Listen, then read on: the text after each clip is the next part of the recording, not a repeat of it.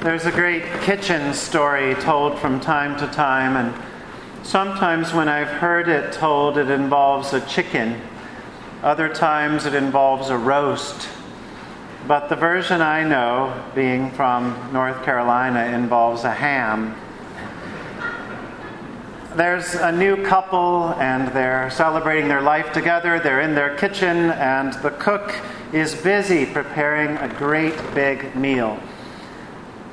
And so one looks at the other and says, "Why do you cut the back end of the ham, and then you cut the front end of the ham, and put it in the pan, and then put the pan in the oven?" And then she looks at her spouse and says, um, "I'm not sure. I do it because my mother always did it. We'll have to ask her."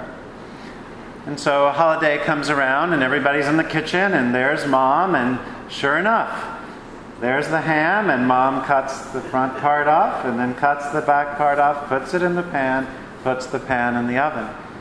And they say, "Mom, why do we do that? Why do we cut the ham that way and put it in the pan?" And she says, "Well, this is the way your grandmother did it. I don't know. You'll have to ask her."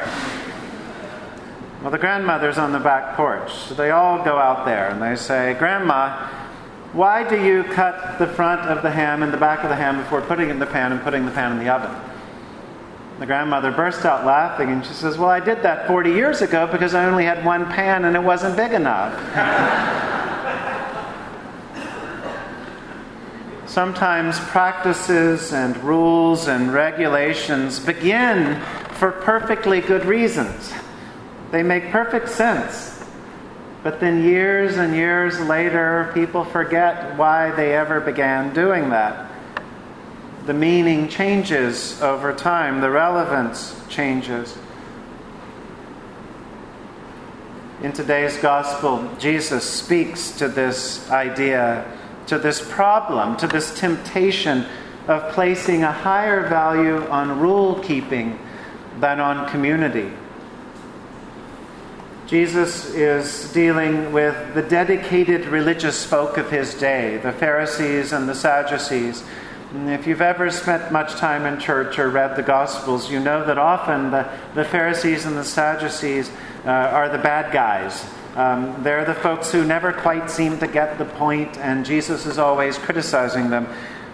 But if you look at them closely, they often seem a lot like us.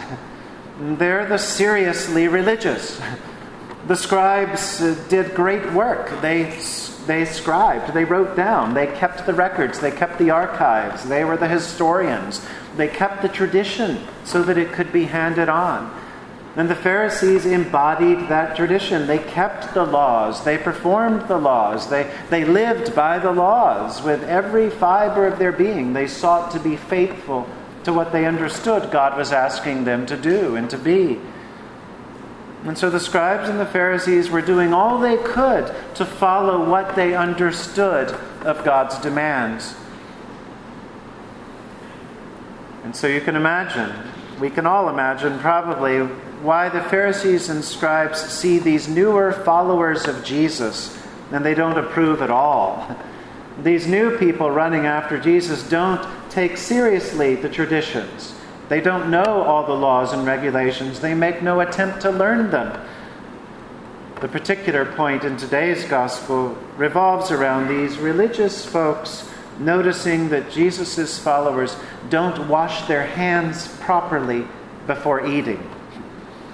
Now, Mark's gospel gives us a little more background on these folks. He says, "The Pharisees and all the Jews of that day do not eat unless they thoroughly wash their hands, thus observing the tradition of the elders. And they do not eat anything from the market unless they wash it. And there are also many other traditions that they observe, the washing of cups, pots, and bronze kettles."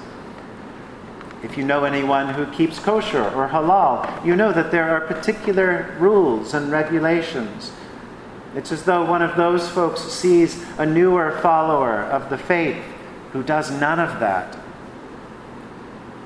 And so when the Pharisees quiz Jesus about this issue, Jesus doesn't spend any time dealing with the details. He goes right to the very heart of the matter. Jesus quotes Isaiah to them, Isaiah who they probably could have recited as well. And Jesus suggests that they have strayed from the commandments of God, the commandments that are really very simple, and they've gotten it all clouded up with rules and traditions made by humans. And then just to make sure they get the point, Jesus delivers his zinger. He says, there is nothing outside a person that by going in can defile, but the things that come out are what defile. For it is from within, Jesus says, from within the human heart that evil intentions come. And then Jesus goes on to list that whole host of evil things that might and sometimes do come out of us. It's this same sort of way of thinking that the Apostle Paul talks about in his letters when he's asked, what should a faithful person eat or drink? And how does that work when you're with a community that doesn't eat or drink that thing? Paul again boils it down to what is essential for preserving harmony and peace and love in Christ. The question for me that comes out of our gospel, the question for the church is, in what ways might our rules, our order, our ritual, our procedures create barriers between people and God? That's the question Jesus asks all of us, I think. Are there things we need to be free of in order to follow God more closely or more directly? Are there ways in which perhaps we're being called to loosen up spiritually so that we might see or hear God as God wants to be seen and heard and known? It's not what we put into our bodies so often that gets us into trouble. It's not so much what we eat or drink or how we say our prayers or whether we kneel or stand. Instead, Jesus points out it's what comes out. It's how we act. It's how we show forth our faith. It's our words, our words to strangers, our words to family, our words to other people of faith. It's the way we act out our faith, as the epistle from James made so very clearly early. Be doers of the word and not merely hearers who deceive themselves. Religion that is pure and undefiled before God the Father is this: to care for the orphans and the widows in their distress, to keep oneself unstained by the world. But it's easy to get caught up in the details, isn't it? It's easy for us to focus on the form of religion and sort of forget the substance. I remember after I was ordained a priest, it was very soon thereafter, and I was on the schedule in my church to celebrate the weekday Eucharist. And usually about ten or fifteen people would come to those services. So it's not a, a, a hugely um, sort of worrisome affair, except that I'd heard that the Reverend Doctor Louis Weil was in town and staying at the rectory. Um, Doctor Weil is still living, and he's still, in my book, is, is the preeminent liturgical scholar of the church. That means he knows about worship. He knows who worshiped when and where and how, why they did it, and what we do today. He knows it all. He's a wonderful, wonderful man. And then to make it worse, he's holy. So he's really sweet. He's sort of like a grandfather that also knows everything. So sure enough, I came out ready to celebrate the Eucharist, and there he sits, second row right on the right. I probably began to shake then. I immediately worried, well, are my feet too close together or too far apart? Am I standing up straight? Is my vestment on correctly? Uh, when I pray in orance posture, is it too much of a field goal or is it too much of a let's all hug in Jesus? Is it where it should be, the sweet spot of prayer? On and on I went, wondering, well, is my gesture right or was I a little off center with that? How's my pace? Am I talking too quickly or too slowly? Am I too monotone? Am I too dramatic? It's amazing we got through the Eucharist. As a friend of mine used to say, the bottom line was met. All were fed and no one got hurt. After the service, I greeted the handful of people who were there, and then I made a beeline for Father Weil. And I asked him, I said, Father Weil, did you notice anything in particular about my style of celebrating that I need to change? Because, you know, I'm just starting out. I'd really be grateful for anything you might add. Um, you know, how was my prayer? How was my cadence? Um, how was everything? How did I stand? I went on and on and on. he looked at me with this incredulous expression. And he said, "Oh, John, I have no idea. I wasn't paying any attention. I was here to worship." Like he can do. He so beautifully and gracefully put me in my place. He was there to worship, and he had noticed what mattered. I had been caught up in all these little extraneous details, and in all truth was probably not worshiping very much or very deeply. I still don't know whether Father Weil was telling me the absolute truth, but he probably was. He probably really was worshiping. I have a colleague who cannot attend a church that's not his own. And usually in his own church, he needs to be at the altar for it to be even something he can sit through. And so I used to attend diocesan events with him, and I would sit near him, or I would see him at someone else's church for some special occasion. Um, and he would make me nervous because he would be writing little notes to himself. He'd be muttering. He'd be shaking his head. Um, I was embarrassed and I wanted to fix things. And so my gut reaction was usually one of anger and frustration. Over time, I've learned just don't sit near him and try not to look his way. But also over time, I've noticed that my reaction is not so much anger, but it's sadness.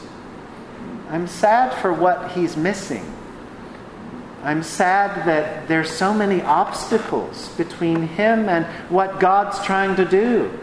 And so many of the obstacles I think he's putting there himself, adding more every time he goes to church.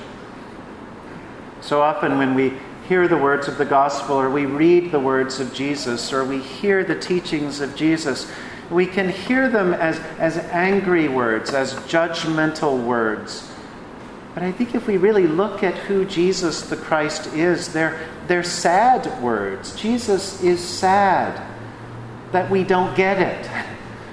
Jesus is sad that we make things so difficult. Jesus is sad that we don't accept the good God would give us. It's easy for us to get caught up in the details. For the Pharisees, it was about when and how to wash hands. For us, who knows what it is? I know that newcomers who come to this church and many others are curious, you know, why we cross ourselves at certain times, why we bow, why we might kneel. There are many reasons for these things, and we can talk about them in Christian formation classes.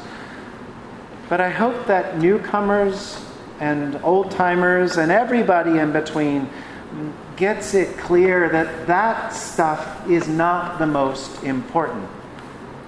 The most important is that we know we are God's beloved, and that the people around us are God's beloved, and that we enter into the mystery of divine worship as fully as we can, eating and drinking, sharing and singing, praying, however we pray, whether kneeling or standing or standing on our heads. May we praise God. It is from within that the bad things can come, as Jesus enumerated, but it also is from within that all the good things flow forth, the, the mercy and the grace and the forgiveness and the insight and the wisdom and the love of God working and living through us all. I love that old ancient prayer from Salisbury, sometimes called the Sarum Primer. For centuries it's been prayed and sung.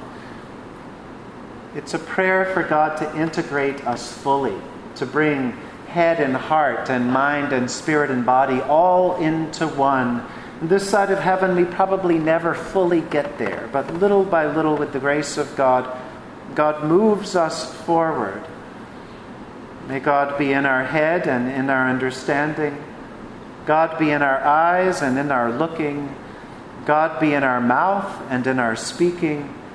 God be in our heart and in our thinking. God be at our end and at our departing.